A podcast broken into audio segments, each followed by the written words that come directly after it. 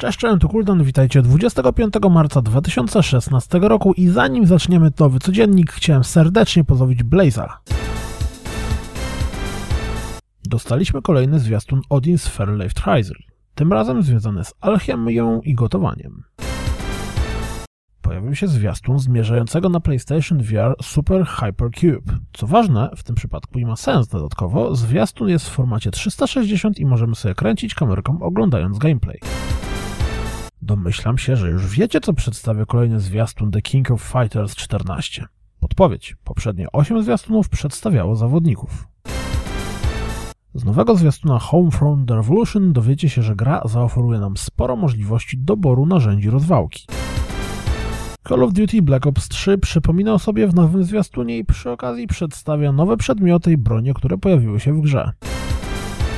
Kto postanowił stać się cyfrowym japońskim obywatelem już gra, a wszyscy inni mogą obejrzeć nowy zwiastun Dark Souls 3.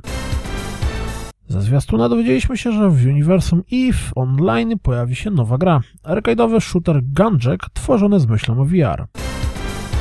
31 marca zagram na Wii U w Pixel Cross, sympatyczną grę logiczną. Ileż to ja czasu spędziłem z odpowiednikiem na Game Boyu. 5 kwietnia dostaniemy trzecią część Steve Jackson's Sorcery. Jeśli lubicie wyjątkowo wyglądające gry, które dodatkowo wymagają myślenia, to właśnie miało premierę Samorost część trzecia. Sony Computer Entertainment założyło spółkę córkę Forward Works Corporation, która w całości skupi się na produkcji oprogramowania na urządzenia mobilne. Jeśli jesteście zainteresowani nawiązującym do Lovecraftowych klimatów Shadow Over Isolation, to na stronie gry pojawiło się małe demo koncepcyjne, które ma zaprezentować fragment gry i zachęcić do wsparcia autora projektu. Poznaliśmy listę gier, które będą dostępne w ramach usługi Games with Gold w kwietniu. Na Xboxie One będzie to The Wolf Among Us i Sunset Overdrive, a na Xboxie 360 Dead Space i Saints Row 4. Hitman zaskakuje pomysłami na promocję. W internetowym głosowaniu możemy wybrać, czy latem zapolujemy na Gary'ego Cole'a, czy też Gary'ego Basseya. Więcej szczegółów poznacie z filmiku lub na stronie Choose Your Hit. Jeśli interesujecie się branżą, to warto przeczytać notkę na blogu Frictional Games. Podsumowuje ona pół roku, jaki minęło od czasu premiery gry Soma.